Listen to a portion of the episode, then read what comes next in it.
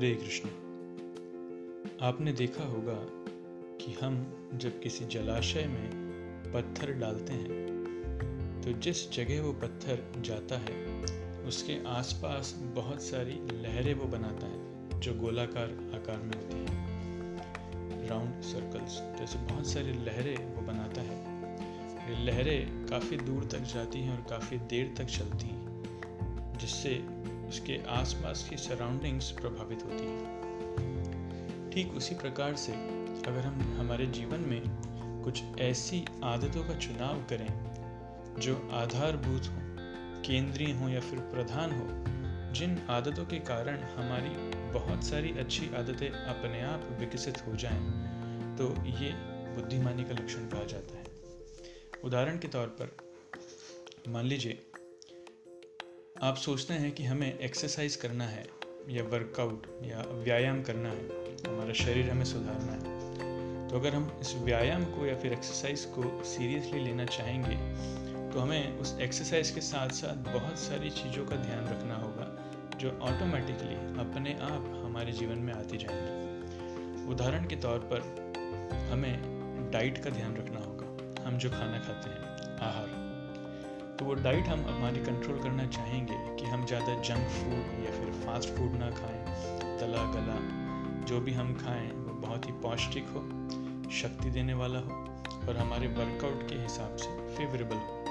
तो हमारा diet control में आएगा उसके बाद हम देखेंगे कि हमें हमारे रेस्ट पर कंट्रोल करना होगा। कितना हम सो रहे हैं तो सोने पर हमें कंट्रोल करना होगा कि हम समय पर सोएँ, समय पर उठें, ज़्यादा लेट ना सोएँ। क्योंकि एक्सरसाइजेस के लिए रेस्ट बहुत ज़रूरी है। हमारे शरीर को एक प्रॉपर रेस्ट मिलना प्रॉपर टाइम पे बहुत ज़रूरी है। और एक्सरसाइज हम जब करेंगे तो उसका हमें एक शेड्यूल बनाना होगा। उस शेड्यूल के कारण हमारे जीवन में कंसिस्टेंसी मतलब स्थिरता या फिर निरंतरता आएगी। हमारे जीवन में डिसिप्लिन आएगा। डिसिप्लिन मतलब अनुशासन आएगा। एक ही चीज़ हम बार बार एक ही समय पर करेंगे और चाहते हुए या ना चाहते हुए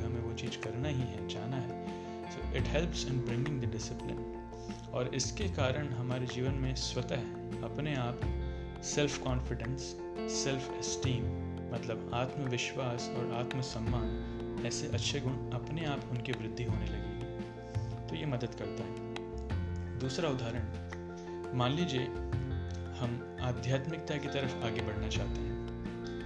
तो हम जब अपने आप को आध्यात्मिक बनाना चाहते हैं तो हम स्वभावतः अपने आप बहुत सारी चीज़ों का ध्यान रखेंगे। उदाहरण के लिए, हम क्या पढ़ते हैं? कैसी किताबें पढ़ते हैं? अभी तक अगर हम ऐसी कुछ ऐसी कुछ किताबें पढ़ रहे थे जिससे हमारा समय बहुत नष्ट हो रहा था, कुछ बुरी किताबें पढ़ रहे थे तो वो सारी चीज़ों को छोड़कर हम अच्छी किताबें पढ़ने लगेंगे, धार्मिक ग्रंथ पढ़ने लगेंगे भगवद गीता, श्रीमद भागवत जैसे उसी प्रकार से हम क्या देख रहे हैं? कैसे वीडियोस देख रहे हैं मूवीज़ देख रहे हैं, वो सारी चीज़ें अपने आप चेंज होकर बुरी चीज़ों की अपेक्षा अच्छी चीज़ों में कन्वर्ट हो जाएँगी। ऐसे वीडियोस ऐसे मूवीज़ ऐसा कुछ हम सुनेंगे जो वैल्यू बेस्ड हो, जिसके अंदर मूल्य आधारित हो, जो हमारे जीवन में सकारात्मक, सकारात्मकता लेकर आ सके। हम ऐसे लोगों से मिलना पसंद करेंगे, ऐसे लोगों से बातें करना पसंद करेंगे, जिनके संग में आकर हमें एक सकारात्मक ऊर्जा मिले। हमें हमारी आध्यात्मिकता का अनुभव, उसका अभ्यास करने में मदद मिले। और ऐसे लोगों से हम अपने आप दूर रहने का प्रयास करेंगे, जिनके संग में जाकर हमारे अंदर बुराइयाँ आती हैं। उसी प्रकार से अगर हम कई जगह समय वेस्ट करते हैं। मान लीजिए बातें करने में या फिर गप्पे लड़ाने में, इधर उधर घूमने में तो वो चीज़ें ऑटोमेटिकली धीरे धीरे कम होने लगेंगी। फिर हम अपने आप मेडिटेशन चालू करेंगे, भगवान के नाम का जप चालू करेंगे और हम सभी जानते हैं कि मेडिटेशन के लिए जो सबसे बेस्ट टाइम है वो है सुबह सुबह का। सो सुबह उठने के लिए अपने आप हमारे जीवन में प्राथमिकता आएगी प्रायोरिटीज़ आएँगी। और अगर हम सुबह उठना चाहते हैं तो हमें अपने आप रात में जल्दी सोना भी पड़ेगा।